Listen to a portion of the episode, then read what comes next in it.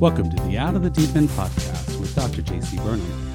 It's been a while since I've done a podcast, had some technical difficulties, um, primarily the intro music that I was using, which I paid for entirely. But every time I try to upload a podcast to a um, streaming service where I could monetize it, such as YouTube or Facebook, I was getting uh, notifications that I didn't own the rights to this music, even though I did own the rights to use this music. And it, I'd have to do um, an input, a request for every single episode, and I said, "Oh, this is this is going to get a little redundant, a little ridiculous." So I wrote my own intro music, which has turned out okay. I, I will probably continue to work on it, maybe write one entirely different. That's a, another set of skills. That's a lot of fun to work on. But for now, it's good enough and it's going to work. So I am back. I want to talk to you today about the Netflix movie Royalteen. If you haven't seen it, it dropped on August 17 um, of 2022 and it is a Norwegian film that's based upon a Norwegian YA series, YA being a young adult book series called, and the first one is called The Heir, which this movie is based upon. Now, big time spoiler alert. I'm going to assume if you are listening to this that you have already watched the film or you've read the book and, and you're looking to watch the film. I'm not necessarily going to do a film review, though I will talk to you about some things that I liked about it or didn't like it. But I want to focus on the mental health aspects of the of the movie because that's what this podcast is all about. What can we learn from the characters? What can we learn from their story? What do the writers teach us? Um, how accurate is it? So it is a movie directed by Emilie Beck, and it is your Cinderella type story where, but it has a YA twist, and you have a girl that's trying to move to a new place to start over, and she meets the prince, and they fall in love. But of course, there are conflicts, complete with an evil stepmother, maybe, and an evil sister, maybe though. We're not entirely sure how that's going to develop because remember, this is just the first movie in the series. So Lian Na is the girl who moves to Oslo from her old um, her old town because she has a secret and she's trying to get away from that secret. In fact, she has two secrets. And she meets the prince Kale or Kala and his sister is Marguerite. And they go to a kind of a bourgeois. It looks like I'm not sure if it's a private school or a public school. You kind of assume it's a private school because it's small and the royalty are there. They never quite explain to us how Leona is able to go to that school because she is definitely middle class, lower middle class. Um, her two parents um, are in awe of the royal family, so you don't get this feeling that they they have moved in those circles before. The main theme that we see in the story revolves around trust and honesty. And that is kind of important to Leona because one of the reasons she has moved to Oslo is because she broke trust in the past and she has a very big secret that she is hiding. And when she gets into the inner circle because of the prince, the the object is in their minds to be able to stay there because once you make it, you're fine as long as you remain trustworthy. And trust is a big issue, especially for the princess sister. Now, Liana has a history of making very poor decisions. Okay, here's the spoiler alert. She moved to Oslo because she posted a friend or posted a video of her friend in a car about to have sex and it I believe it was her ex-boyfriend also. So you had a little love triangle thing going here, but she posted it live on the um, internet and betrayed her friend and she had she was ostracized because of because of it. But her other massive secret is that she has a quote unquote little brother that isn't her little brother at all, but is actually her son. And I believe it is by the same guy that was in the car with her friend. So she moved away to get away from all that scandal. But when they move, she's um, telling everybody, her parents are telling everyone that this is her little brother. And so when we find out the truth, I will admit it, it was a little predictable. It didn't entirely catch me off guard, but I was still a little surprised um, because they dropped a couple hints along the way, but it was really it was done well enough so that you weren't entirely sure. All right, another theme that the this film is dealing with is class and versus character. So upper class, lower class isn't really an issue here, which is unique for the young adult genre because usually in the teen world, you have the in crowd and then you have the out crowd. In society, we have the upper class, those with money and with the freedom, the ability to do things, to make the decisions. And then you have the lower class, who are the poor, the people that have to work for the upper class. They usually can't make very many decisions in their life. But this story kind of blends those lines. Like I said, Liana is definitely middle class, but she's able to go to the school. She falls in love with the prince. The prince falls in love with her at first sight.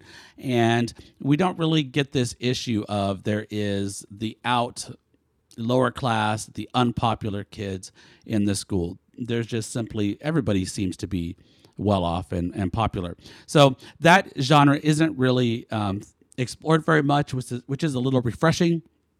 It appears that your character as as a person is more important than your social class, which that is the crux for Liana because her character is in question because of her two secrets, her past history. So um, the poor in the society are underrepresented. We don't really see a whole lot of them, but like I said, it's kind of refreshing that they don't focus on that too much. Another theme is that of love and friendship. Love because Prince Kala falls in love with her very quickly, maybe a little too easily. He walks into the classroom, there she is. I'm going to sit by her. Oh, I like you. And then he never has any doubts, or at least we never get to see those doubts. So she also loves him in return, but we don't. It's a failing in the story that we don't really know why she loves him. Does she love him simply because he's a prince? Does she love him because he's good looking? Because he has a good personality? Like we don't really we don't really get inside and understand where the chemistry is coming from. It's just a little bit um, assumed, a little bit generic. We don't really know what's at stake for the prince either. Is he afraid of having another scandal? Because you would think so based upon the fact that he has had scandals. They happen in the tabloids, but we learn that, well, they were really set up. So he's a good guy after all. Okay, well, then what are you afraid of? Um, is there an issue with him marrying someone who's just a commoner that the future queen might not be acceptable by his family but we don't really get to see that dynamic either so another thing that's interesting is Liana really has no friends um, in her life. She comes to this new school, so everyone she's meeting is new, but we don't really get that person in her life from her old school that was her best friend that was going to be with her no matter what, which is usually a really good indication that a person is good, right? We said that social class um, is important, but your friendship, your ability to be uh, trustworthy and honest is more important. Well, if that's so important, then where are her friends? She betrayed her best friend.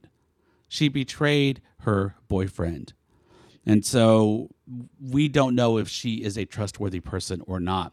And I also felt that the royal family, with the exception of the sister, but she goes along with it rather easily, also they accept her very quickly and they don't ask too many questions, which um, I didn't find entirely believable, especially if he has been um, the victim of past scandals set up for photo ops and so forth. I think they probably would have checked her out a little harder. All right, so let's get to the psychology of the story. So we're we're talking with teenagers, young adults. So when we in psychology, counseling therapy, when we talk about develop, developmental stages of teenagers, we're typically talking from ages 12 to 18. That's Erik Erikson's identity versus role confusion stage. And the main idea of this stage revolves around a singular question Who am I? So a teen is constantly trying to figure out how they fit into the world. What is their identity? What is their personality? What do they stand for? What do they like? What do they dislike? It's all about who am I? The developmental, excuse me, the devel- development of ego strength is very important at this stage. Balancing what is right versus what your desires are. So we see this is an issue in the story, but I think it's more of an issue for Liana than anything else, which is a little ironic because she is our protagonist. We see that in this story, sex has already played a role in her life because she has a child. But she also is very willing to have sex with the prince. In fact, she wants to, and she makes that very clear. And he's the one that says, Whoa, slow down.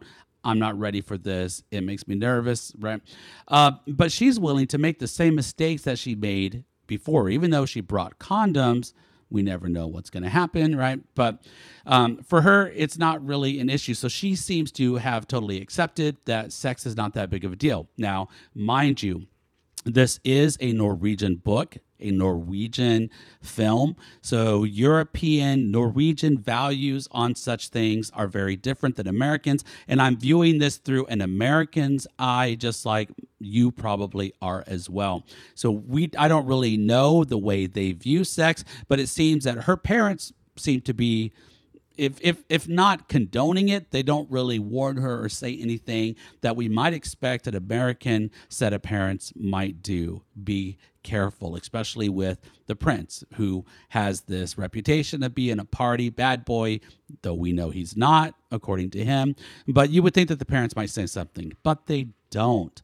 So if Liana is going to be our protagonist and she's going to be our hero and that we that we root for why is she the one that is breaking these moral values when these values are should be part of her ego strength, but they certainly are not?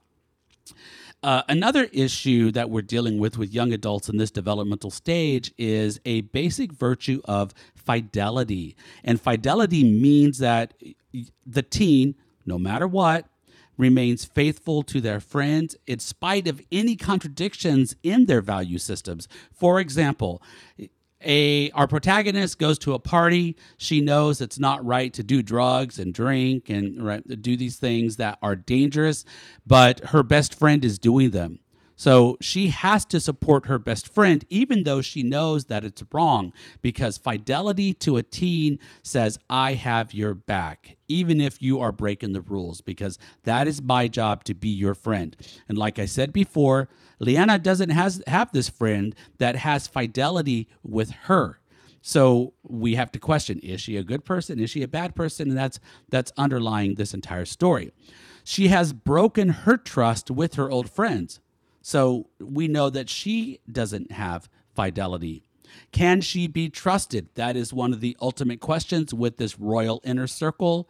And we know that she has a history of not. The princess finds this out, and that is a major issue. And we don't really get an idea that she's going to um, be able to achieve this, at least not in this first edition of what of what I assume is going to be a three part series. So Liana carries her pain with her to Oslo because she betrayed her friends. She's attempting to bury it, to cover it up under a lie that she is just a normal teen. But as we go through the story, this isn't entirely possible.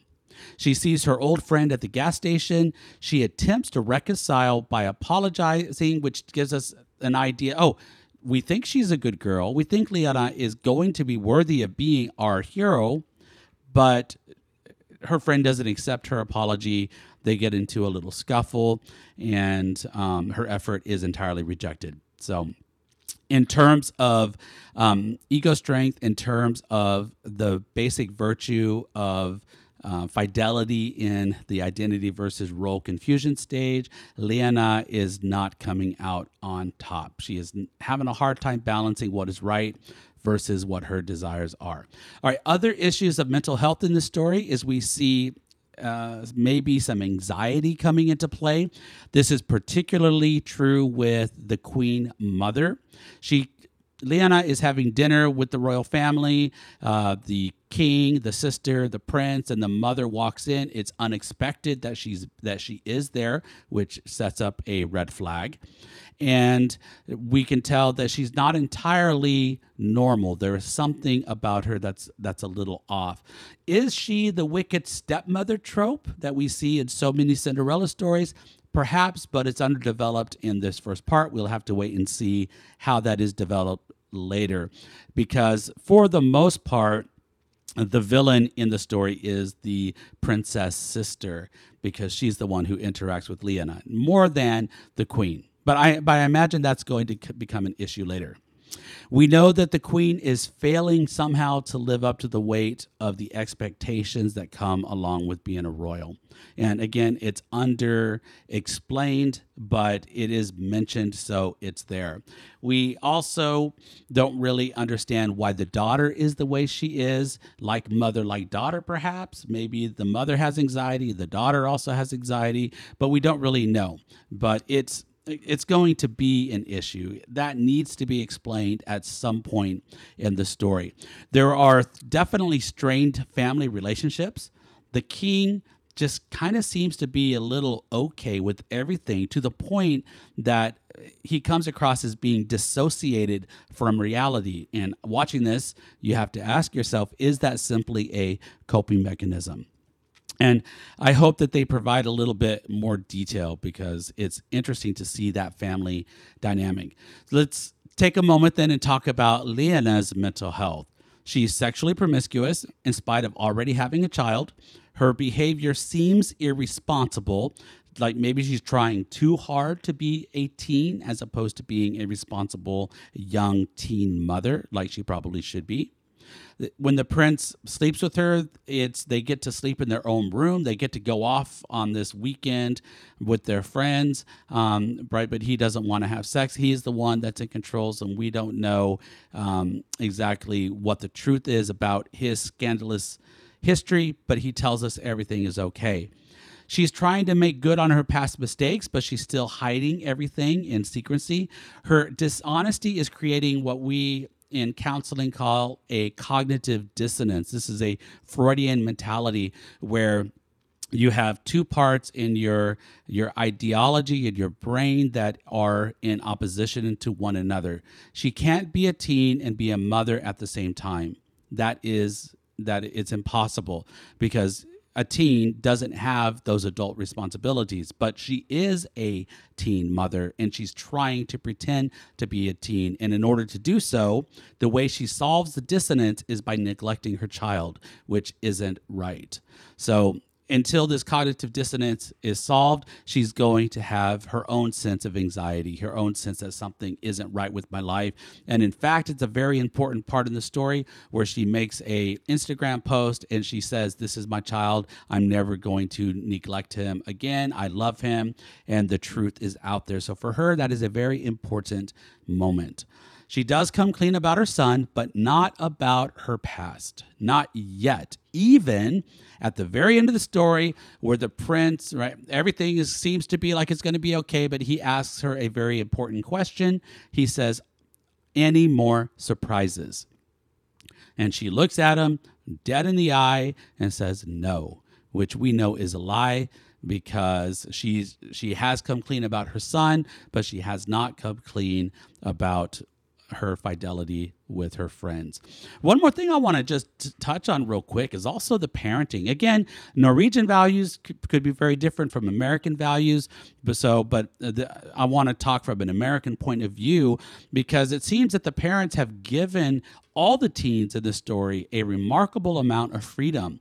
Now with the Royals there are secret agents lurking in the background so you you know that they're not as free as they appear to be but for Lyanna her parents just seem to let her do whatever she wants and there in order for parents to be successful with rating, raising teens, there has to be a very careful balance between what freedom and established boundaries.